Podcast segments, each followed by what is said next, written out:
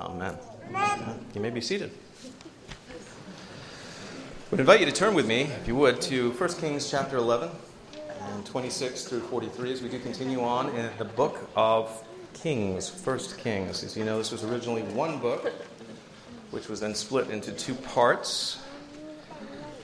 And one of the things that we need to remember as we look through the book of Kings is while it details uh, the beginning of the kings uh, of, uh, in the line of David and Judah, it also tells us about the kings of the divided kingdom and in the north in Israel.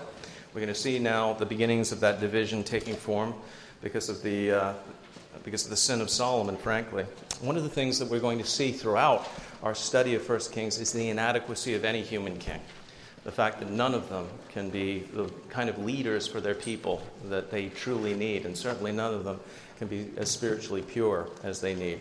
And none of them can govern them and their enemies into eternity. And that's why we needed great David's greater son, not Solomon, but one far greater than Solomon, and that is the Lord Jesus Christ. So I hope you will see in the inadequacies of even the greatest of, of uh, Israel's kings, you will see not only their need, but our need for the Messiah, Jesus Christ. But before we turn our attention to his word, let us turn our attention to him and ask for his blessing. Sovereign Lord, I do now pray that you would be with, with us all as we turn to your word, and me in particular, I pray would divide it aright. Lord, clarify my thoughts. Help me, O Lord, to make clear your will to your people.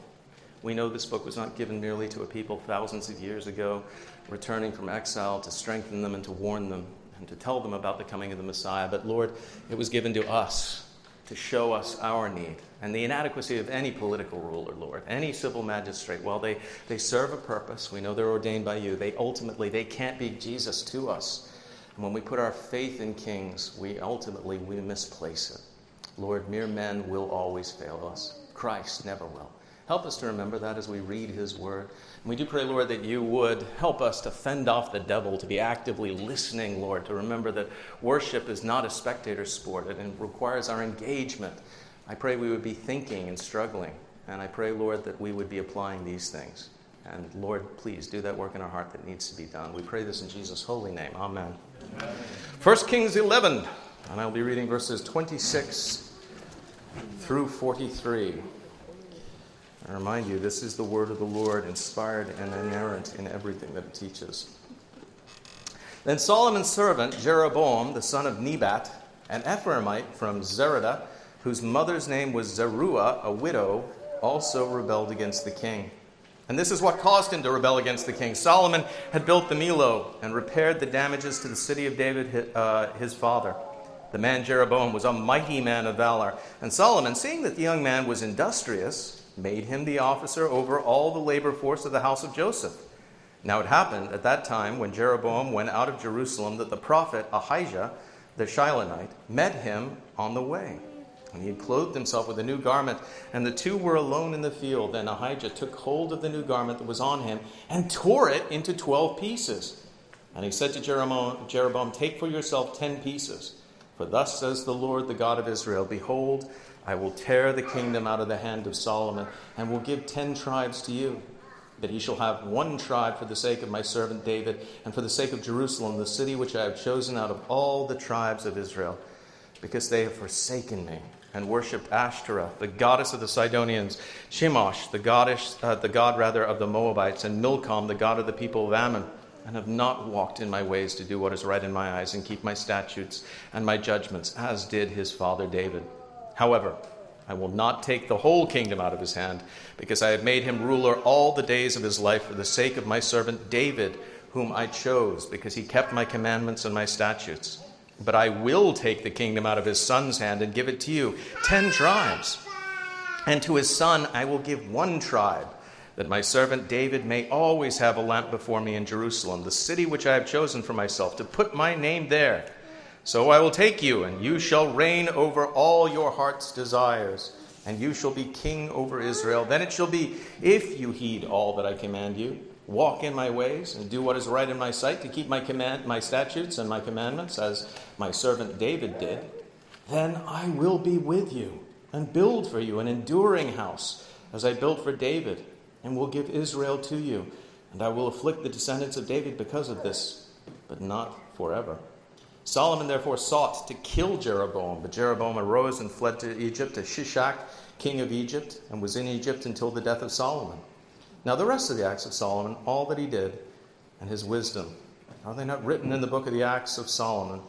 And the period that Solomon reigned in Jerusalem over all Israel was forty years. Then Solomon rested with his fathers and was buried in the city of David his father, and Rehoboam his son reigned in his place. The grass withers and the flower fades, but the word of our God will stand forever. Well, that's the, the last line in the reign of Solomon we just read there. Then Solomon rested with his father. Solomon died. He went the way of all flesh, and he was buried with his father David, and presumably with the others in the house of Jesse who were buried in Jerusalem or thereabouts. So we come to the end of the reign of Solomon, son of David. This is a king, you remember, who started amazingly well. The Lord blessed him as no other king on earth. The Lord gave him wisdom. The Lord gave him riches. The Lord loved him. And yet, what happened? He started well, and then he died very, very poorly. He didn't, his death was not uh, tragic. He didn't die in battle like Saul did, being killed by the or killed by his own hand, just as the enemies of the Lord were about to overcome him. But he did die having apostatized in many senses, having gone away from the worship of the Lord, having built, uh, as we heard here, places of worship for false gods. And he died at the age of 60. Now, the question I, I, always was asking myself the first few times that I went through the Bible as a, as a young Christian, uh, and I asked other people, was, was simple is, was Solomon saved? Was Solomon saved? Did, did he die a saved man? Did he go to heaven? I mean, yes, he, he started very well, didn't he? But uh, by the end of his life, he was favoring his many foreign wives, a thousand wives and concubines, and building all of these temples to false gods, presumably offering up sacrifices to them, in some cases, even infant children he worshiped with his foreign wives. What, what happened to his heart? What happened to Solomon's heart during the reign of Solomon? Because the heart of the matter, to use the old phrase, is the matter of the heart. Uh, it's odd that I would be dwelling on the matter of the heart this week. Uh, since this week, I, I had um, an echocardiogram uh, for the first time. It's, it's wonderful, as it, just as a preview of coming attractions. As you get older, you get to encounter amazing medical equipment for the first time, if uh, you, you say on this side of existence, and more and more of it. Uh, I had never uh, experienced that before. Um, but the echocardiogram is kind of like a sonogram for the heart. I had the wonderful experience of seeing my children in my wife's womb as they, where they were being fearfully and wonderfully made, knit together there, seeing the outlines and the features. And then I went through the rather disconcerting experience of seeing my own heart on a monitor. Uh, before me, just to the left. Um, and I was watching all of the, the structures. It's kind of a, an awful fascination, a terrified fascination, because I'm like, if I turn away, does it stop? No, but you, you, you watch and you see all these structures working as he's moving around with the, uh, with the stylus and making pointers and stuff. You see the valves going. You can actually hear the, uh, the machine interpretation of the noises and see little flaps going like this and, and so on. And um, you see the blood represented by flashing colors moving about inside the chambers of your heart and so on. It is really amazing and awesome and awful in the old sense of the word and, and terrifying. And I, I thought three things at, this, at the same time. The first thing, looking at my own heart, I thought, what an amazing machine the Lord has made. This is an amazing thing. It's able to go for decades. Every part of it is dependent upon the others. And it all works in conformity to keep you upright and, and moving around. And only somebody, it occurred to me as I was sitting there, only somebody willfully self deceived could look at something complex like that and assume that it arose by chance. All of these parts interacting, and all of them fearfully and wonderfully made.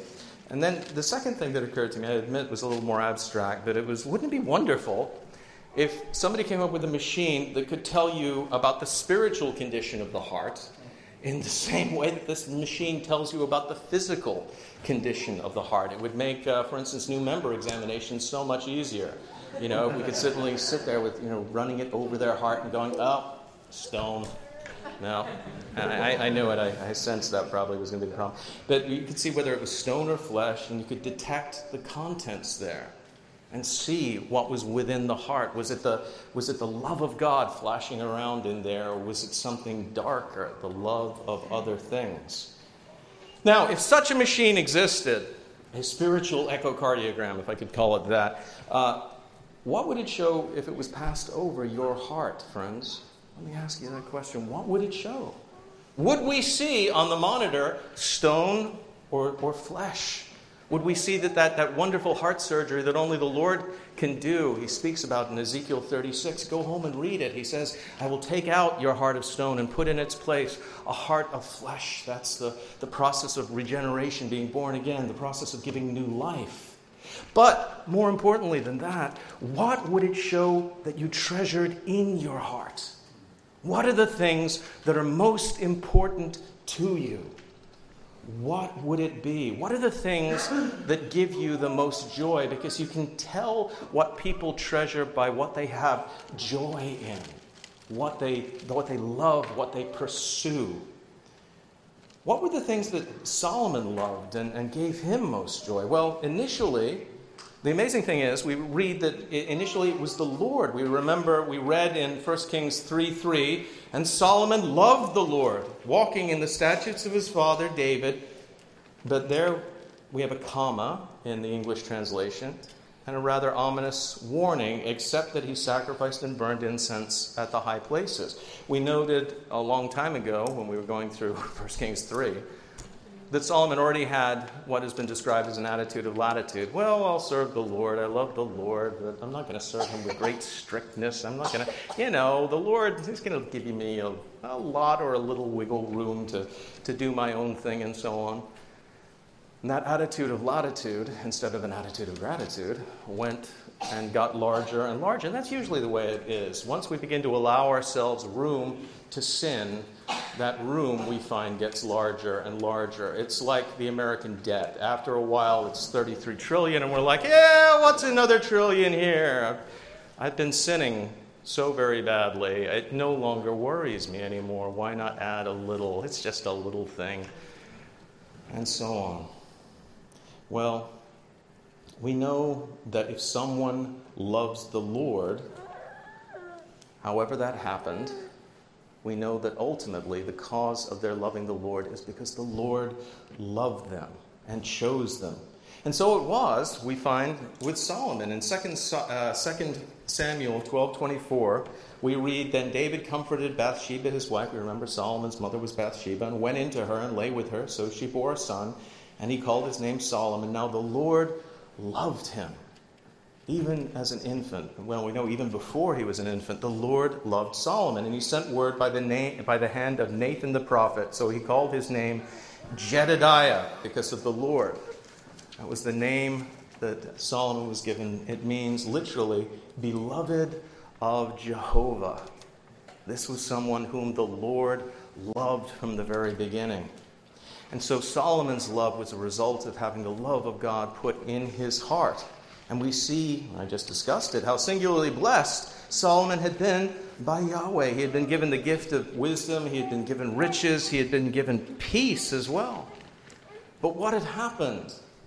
Instead of that love getting stronger and stronger, instead it had waned. He had allowed his first love to wane, and he had begun to find his pleasure not in God not in his worship, not in serving him. He had begun to find his pleasure in the things of the world. And we read in the beginning of this chapter, 1 Kings 11.1, but King Solomon loved many foreign women as well as the daughter of Pharaoh, women of the Moabites, Ammonites, Edomites, Sidonians, and Hittites.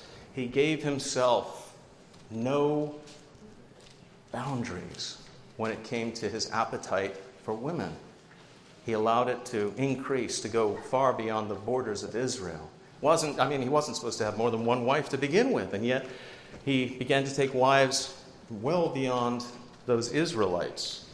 First, marrying a daughter of, of Pharaoh, and then adding Moabites and Ammonites and Edomites and Hittites and so on. Something similar, we remember, had started to happen in the life of his father David. You remember that? Uh, in 2 Samuel 11 1, the uh, verses in 2 Samuel 11 start with this ominous note. It happened in the spring of the year, at the time when kings go out to battle, that David sent Joab and his servants with him and all Israel, and they destroyed the people of Ammon and besieged Rabbah. But David remained in Jerusalem. And that should be a warning note because when the kings went out to battle, where, where should David have been? In battle. He should have gone out with his people. He should have been in the camp. But no, he stayed home in the palace. It's much nicer, sleeping uh, in the wilderness. And they probably didn't even have camp cots at that point in time. It was a hard and lonely, and, and it's easier just to send Joab and to stay here. And how will I occupy my time? Well, I'll sleep during the day, and then I'll get up at night and I'll wander the roof of the palace looking for trouble. And sure enough, I'll find it. What did he see? On a rooftop in the city, he saw the wife of another man. It turned out Uriah the Hittite, a lovely lady, uh, was bathing herself on the rooftop in the cool of the day. And of course, he should have at that point, uh oh, averted his eyes. But he didn't. He gazed longingly on her. Who's that woman? Well, he finds out that she's the wife of one of his mighty men. That should have been the end of the conversation right there again, but no. Bring her to me. And he sleeps with her, she gets pregnant, and then ultimately, you remember what happened. He has to kill Uriah the Hittite because this man is too faithful. He will not allow himself to enjoy the pleasures that the rest of the army of the Lord is not enjoying.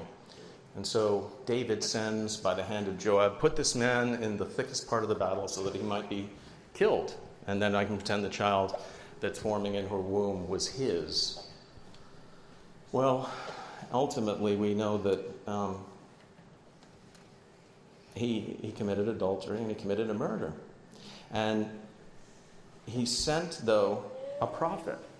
The Lord is so gracious, isn't He? When we send, has this ever happened to you? I, I, it happens in my life uh, a lot. When I, I, will do something sinful, uh, the Lord will, for the next week, remind me that I need to repent everything that I listen to will remind me I need to repent. If I have a grudge, if I have anger, if I have anything that shouldn't be in my heart, the Lord suddenly, every single sermon will be pointed that I'm listening to. I'll start a book that I put down at random, and it will speak exactly to the sin that I need to repent of at that point in time. I've often had people, incidentally, come up to me after the, uh, the sermon and be like, How did you know that I was struggling with that sin. I was like, I don't know that. I had no idea, but I know who did. The Holy Spirit. He does it with me as well, brother. Let's, let's talk about it. But that's the way it worked with David. God sent Nathan the prophet to him. He tells him this parable, and he tells him he'd sinned. And then what does David say? David's response at that point could have been very bad, couldn't it?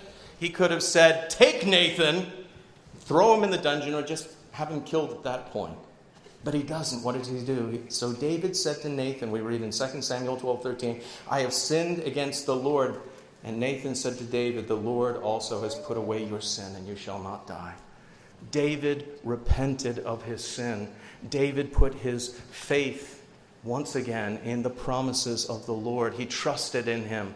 And because of what his greater son, Jesus Christ, the, the desire of the nations would sometimes do, or someday do, in the future, he was forgiven for his sin. Now, the consequences of David's sin were dire. We remember he, he had to deal with uh, rebellion, he had to deal with, with constant uh, negative effects in his life. He was chastened, absolutely, but he returned to the Lord, and David dies as a watchword of devotion to the Lord. And as a trophy of grace, we see in David evidence that there is no sin so great Nothing that we have done in the past that cannot be forgiven through the blood of Christ. If we will but return, if we will but repent, if we will but surrender to the will of the Lord and seek forgiveness, not in our own righteousness, not in, in deals that we dream up, but simply going back to the Lord. And because of that, that repentance, that happened in the life of David, we're left behind this, uh, these amazing testimonials of grace. And I think perhaps one of the most, it's, it's still to this day my favorite psalm, Psalm 51, we hear David crying out, Create in me a clean heart. This is Psalm 51:10, O God, and renew a steadfast spirit within me. Do not cast me away from your presence, and do not take your Holy Spirit from me. And then he, he utters these words that go through my mind whenever I am I'm downcast because of, of just the sinful nature that I have. Restore to me the joy of your salvation and uphold me by your generous spirit. Those of you who have been saved will remember, I hope you will remember, the moment, perhaps it happened early in life, perhaps later in life, the moment when you came to faith in God and how the weight of sin was taken off of your shoulders. And the immense joy knowing that not only were you not going to hell, but that you were now a child of God, no longer an orphan, but beloved. And just that, that joy that filled your heart.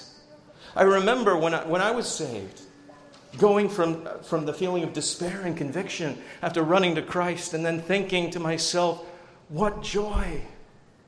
But then thinking, I'm a Christian. I don't know how to be a Christian. But knowing that somehow deep down within me, the Lord would guide me. And He did. David sinned. But David repented and he got off of that awful trail of sexual sin that he had been walking down.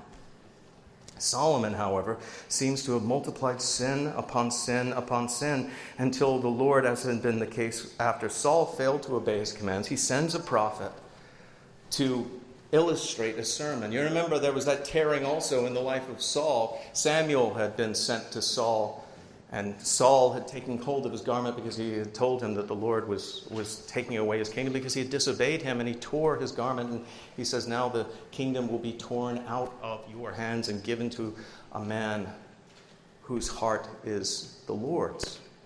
And of course, that man was David.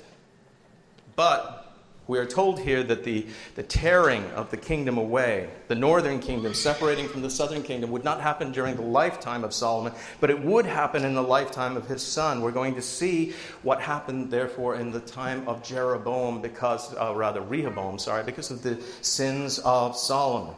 So God sends a prophet, Ahijah, the Shilonite. He is sent to Jeroboam Jeroboam, of course, is a servant of Solomon. He was a man who had been put over the forced laborers from the, the northern tribes. Those are the tribes of Joseph. Increasingly, you're going to hear the ten northern tribes spoken of as Joseph, sometimes as Ephraim, because that was the, the first house of the kings of the northern kingdom. We know that, uh, that Jeroboam was an Ephraimite. Uh, God said in verse 11 of chapter 11 that he would tear the kingdom from Solomon and he would give it to his servant, and the servant that he gave it to is this man, Jeroboam, the son of Nebat. He is the founder of the northern kingdom and its ruler for a very little while.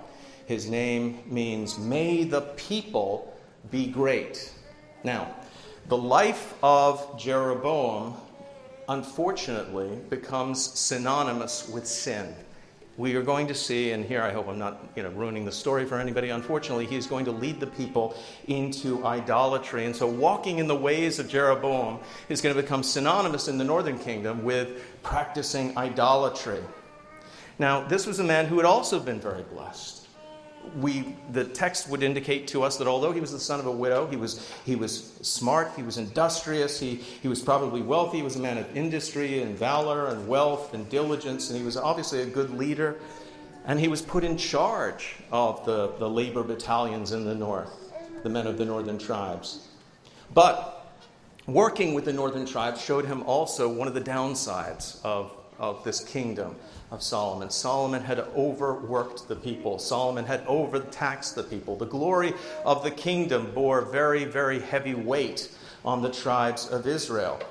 And he had seen the bitterness of these oppressed people. This will break open when it comes to the death of Solomon just before the accession of Rehoboam, just before he is coronated. The northern tribes are going to cry out and they're going to say, We are afflicted we are serving with bitterness, not with joy. We have hard labor. With hard labor and high taxes, we have supported your father's opulent lifestyle. Now, lighten our load and we will serve you. And we'll see what, how You guys probably already know the story, but how Rehoboam responds to that plea. But obviously, Jeroboam saw the affliction of his people, and he saw himself as a liberator. In that sense, he's kind of like Moses before regeneration, before Moses met uh, with God on uh, Mount. Um, I've just gone Mount Sinai. Thank you at the uh, burning bush, and there, of course,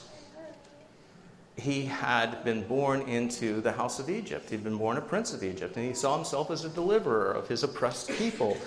But he had started the rebellion early and without God's help, and, and Jeroboam is going to be very like that. Now, what happened here, though, is that, as with Moses, God calls upon Jeroboam and he sets before him a covenant. He says, If you serve me, and if you are a good ruler, I will give you this kingdom. I'm not going to take away the southern kingdom entirely. There's going to be a southern kingdom and a northern kingdom. The southern kingdom will be ruled by the descendants of David. Now, that's very important. The Lord is going to say, I am not going to take away my grace and my mercy from the house of David entirely. And we know that the reason for that also is the fact that Jesus would come from the line of David. And so, grace and mercy cannot be entirely taken away from, from that particular line. There must be descendants. We're going to see, as we go through Kings, the very many ways that the devil tries to cut off the line of David, but he fails. But Jeroboam, nevertheless, he rebels. He flees to Egypt. He's given shelter by this, this Pharaoh Shishak, probably not the same Pharaoh who was the father in law of Solomon, but nonetheless one who was willing to harbor those who were going to work against Israel. And through Ahijah, the Lord told Jeroboam that if you love me, and if you keep my commandments because you love me, then your kingdom will be firmly established. There is this possibility, hypothetically, of two God fearing kingdoms. But both of them would have had to have worshiped in the only place where it was okay to worship, the only place on earth where sacrifices could legitimately be offered up to the Lord. And what was that place? Jerusalem, the temple. And we're going to see that doesn't fit with Rehoboam's plans at all. As Solomon had made an idol of women, Jeroboam's idol is going to be political power and holding on to it. And therefore, he's going to, he's going to make religion a, a plaything for his political power. Jeroboam, nonetheless, is going to be used as God's punishment, his chastening for the sins of Solomon. But there is mercy still, as I said. The kingdom will not be destroyed. The Lord says, And to his son I will give one tribe. Eventually, it's kind of the united tribe of Judah and Benjamin, that my servant David may always have a lamp the lampstand that indicates the presence of the Lord within the temple was to be kept burning at all times to indicate the presence of the Lord there. The Lord saying, I'm not going to desert the family of David. I'm not going to desert his, his line. And we know that is because the Messiah would come from that line. It was a promise that had been made in eternity past and will extend into eternity future. That Jesus Christ would be the Redeemer of the nations. But for that to happen, David and his family still had to endure. Although they would be afflicted and would be chastened, yet the Lord would not desert them entirely. But the Lord had warned, even as he had made this promise back in 2 Samuel 7 to David, that from him would come a king who would reign forever. Nonetheless, he said that when David's descendants rebelled against him, there would be discipline. It happens. And that's something, brothers and sisters, that we need to remember. That if we are the Lord's and we sin, and we sin willfully, chastening will come from the hand of the Lord. Inevitably, it does. Sometimes it'll be that internal chastening of a bad conscience. You've experienced that, right? When the Lord has been trying to get your attention and He takes away your sleep, that kind of thing. Or it can come through outward chastening as the Lord is trying to move you into the right channel. Why does He do that? Because He hates you? No, because He loves you. It's why a good parent, and we've forgotten that, haven't we, in our, in our society? We chasten our children because we want to move them into the right channel. Okay, my son, there are two paths you can walk down there's the path of wisdom and the path of folly path of folly leads to destruction in this world and eternal destruction in the next. The path of wisdom leads to eternal life and happiness. Choose the path of wisdom. Oh no, you're making the wrong choice, son. Let me help you to choose the right path. Now we can't we can't obviously change the hearts of our children. Would that we could. We can't force them to walk in the King's highway, but we can show them, and we can chasten them, and we can be instruments, hopefully, in their deliverance. So, God's redemptive plans must continue. The house of David must continue until Christ. Now, getting back to that initial question, though, what about Solomon? Was he saved or damned when he died? I believe that though Solomon backslid, and that egregiously, I believe that at some point he returned before it was too late. I believe that the love of Christ would not let him go either that eventually he did return because he honestly loved God. At one point, he loved God. And to love God requires a working of the Holy Spirit in the heart. And I would like to think that the old Solomon, writing in Ecclesiastes, that book about the vanities of this life, that when he summed up in Ecclesiastes 12:13, now all has been heard, here is the conclusion of the matter, fear God and keep his commandments, for this is the whole duty of man. For God will bring every deed into judgment, including every hidden thing, whether it is good or evil. But that was the result of chastening in his own life. That he concluded that his folly, his vanity, his idolatry had been wrong from the very beginning. I believe that his situation was rather like what Paul outlines in 1 Corinthians 3:11 there he talks about the foundation that we're to build on and that foundation is the Lord Jesus Christ. And by our good works we build either with uh, with gold and precious things or we build with wood hay and stubble. Solomon turned at some point in his life from building with gold and precious things to building with wood hay and stubble. And I believe that as the saying goes he was saved yet as through fire so he did make it into the kingdom, but just barely. Now, what grieves me is that there are so many people who think that Solomon, the way that Solomon was saved, if, as I believe he was saved, is the way we should go as well. You know, let's just try to barely get into the kingdom. to be saved as through fire. I'm going to love the Lord, but I'm going to have my own way. I'm going to sin as much as I can possibly, quote, get away with, remembering that nobody really ever gets away with anything, and that there are consequences to our sins.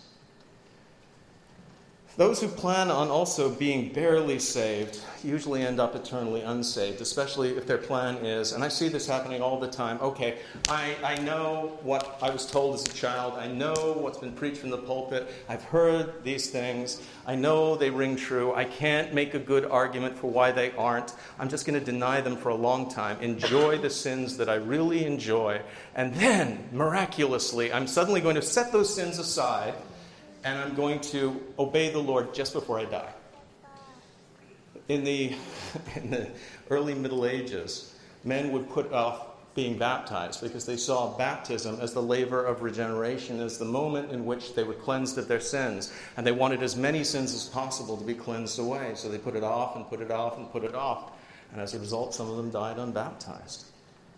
Well, brothers and sisters, dying unbaptized is one thing, dying unsaved, having never really turned to the Lord, having not loved Him, dying in your sins and trespasses. The worst place to go to hell from is the church. Because you're not sinning in ignorance. If you're sitting here listening to me, you've heard the gospel in its outlines, not perfectly, not the best presentation possible. I'm sorry George Whitefield was not able to make it. John MacArthur was booked this morning as well, I checked. But nonetheless, you have heard the gospel. And I can say this in truth your blood will be on your own hands if you do not obey it. And the worst place to go from to hell is the church from the assembly. So, what of us?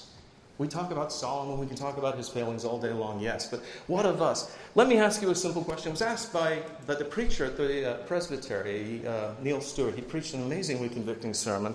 I, I, wish I could just chop shop it or play it and you know, step back and, and let you listen, but he asked an important question it's where do we find our joy? And it's tied to the state of our hearts. What is it that we want? Where should we find our joy? And the only place where that joy is real and lasting, not a counterfeit that passes away. We should find our joy in the Lord. You remember what Solomon's father David wrote. He said, Be glad in the Lord and rejoice, you righteous, and shout for joy, all you upright in heart. When you think of all that the Lord has done for you, the blessings that He's given you, that He took you, a sinner who was completely unworthy of salvation, and that He moved you into His own camp, that He took away your filthy rags, were attempts at righteousness. He cleansed you from your sin. He gave His own beloved Son for you, and He said, I will never leave you nor forsake you. And no matter what the world does to you, no matter how men betray you, I never will. Joy should be the response. I will love you with a steadfast love that's unfailing, not just in time, but into eternity. I will do that for you.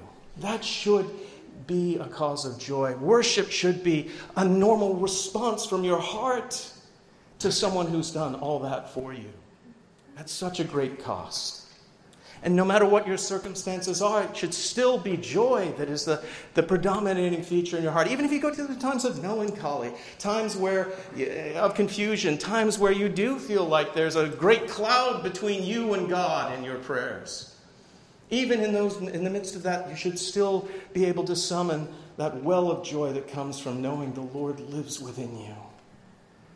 What did Paul say? And he's writing from a prison when he says this worst circumstances for a citizen of Rome possible, looking forward to possibly dying. He writes in Philippians 3:1, "Finally, my brethren, rejoice in the Lord. For me to write these things, these same things to you is not tedious." He's writing about the gospel again. Christians love to hear the gospel. Don't you love to hear the gospel again? And don't you need reminders? I need reminders of the gospel. Because I get off that the, the right track and start thinking, you know, it's by righteousness and my works and all that stupidity that I'm going to be saved. He writes, For you it is not tedious, but uh, things to you is not tedious, but for you it is safe. Beware of dogs, beware of evil workers, beware of the mutilation, for we are the circumcision, God's people, the ecclesia, who worship God in the Spirit, rejoice in Christ Jesus, and have no confidence in the flesh. If you look at Philippians, and if you've got a Bible app, you can do this simply. Just type in the word rejoice. See how many times the man in jail said, Rejoice, rejoice, rejoice, rejoice to the people of God. Not because your circumstances are great, not because everybody loves you, but because of what God has done for you. Now, for too many professing Christians, I find what happens is there's that, that initial, it's, it's like with what happened with David. There's the initial joy of our salvation. But then we, we begin to neglect the means of grace, stay away from the people of God, not read the Bible as much as we should, not pray, not seek spiritual counsel, not go amongst the wise, not enter into communion with our brothers and sisters and attend Bible studies and do all of those things we know will make us strong in the faith. Instead, we begin to get entrapped by the world and all of the different sinful things, the vanity fair that we dwell in. And what happens? We, we begin to sample different sins and the pleasures that we get them. And, and then suddenly our joy is found in, in an endorphin or dopamine rush. And we have to have it again, whether it's drugs or sex or, or gaming all the time. The thrill for Solomon after a while was women. He couldn't get enough. Now, there are probably many people who are thinking, well, I'm, I'm okay. Uh, as I said before, I only have uh, one wife or no wife, and uh, certainly not a thousand. But I remember I was speaking to a, a pastor, and he made a comment that, that struck me it, it, in one of those, wow, I wish I thought of that kind of ways. He, he said, I preach to young men, and I know they've seen more naked women than Solomon. And I'm trying to tell them to find their joy in the Lord, and they're just waiting for their next fix. And he said, I watch the gospel bouncing off of them, and they're impatient, and they've got to get back, or they want to be with their clan buddies, gaming, gaming, gaming. I need to hit, I need to hit, I need to hit. I need counterfeit joy to keep me going. And after a while, spiritual things become almost unintelligible to these people. He said it's interesting. I talked to, yes, they've, they've seen more naked women than Solomon, but they have no idea how to talk to a real one. It's a terrible, terrible situation. Now, I, I, say that of the young men and how they're always looking for the next fix, but you, you don't get off the hook, girls. I'm sorry. I, I would add that there are women, I dare say, within this congregation who have seen more dances, more leisure, more vanity, more things to covet. Or I'm sorry, I'm using, I'm an old guy, I'm using both my hands. than Solomon would have seen in his lifetime, maybe in one year. You go through, oh, I wish I was her. Oh, look at it. Oh, why? Does he like me? But the more there's this, the more the joy of our salvation recedes. And we begin to become dependent. I read a study, I'm just saying this in passing, that and it, it, it, proves something. Every study I see proves something that the counterfeit joys that the world offer us, what do they make us ultimately? Miserable. Those girls who are spending every waking hour doing this are miserable. Study after study. Instagram and Facebook actually commissioned studies, found that out, that they become suicidal, they become depressed, and so on. The more time they spend online, the less time they spend sleeping, and the more discontent they are every single day. And yet, the more they can't get away from it, and because they want to sell their product, they hide that. And they pretend it's okay, it's normal. Or have you ever seen that ridiculous ad? They'll, they'll advertise a casino and then, for gambling problems, dial, you know, you know like, we know what you're doing. You're not selling help, you're selling ruin.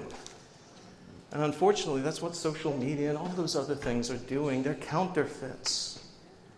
What do we do when we recognize that's the case? We do what we don't read about Solomon doing we repent.